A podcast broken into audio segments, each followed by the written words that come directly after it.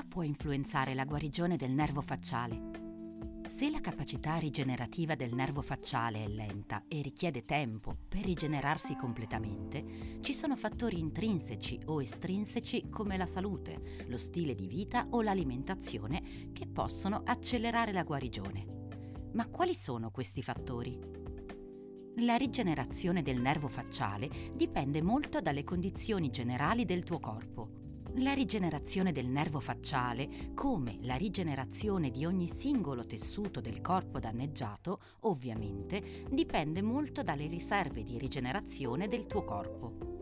Devi sapere che queste riserve sono strettamente correlate a 1. ciò che mangi, 2. a come dormi, 3. a quanto dormi, 4. alla quantità di movimento, 5 al tuo livello di stress.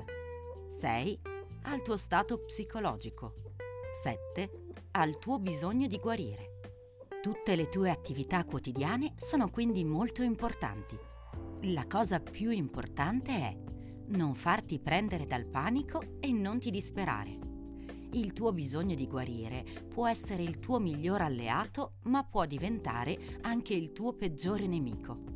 Questo è un concetto chiave molto importante, perché quando una persona perde la speranza, quando è in preda al panico, quando è disperata e sta cercando disperatamente una guarigione magica, influisce negativamente sulla capacità di rigenerazione del corpo. Cosa puoi fare?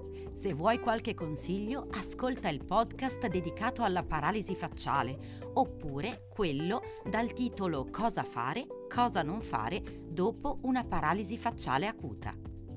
Lì do consigli su cosa fare quando la paralisi facciale ti è appena colpito e do qualche consiglio anche su cosa può fare il paziente che ha la paralisi facciale già da qualche tempo.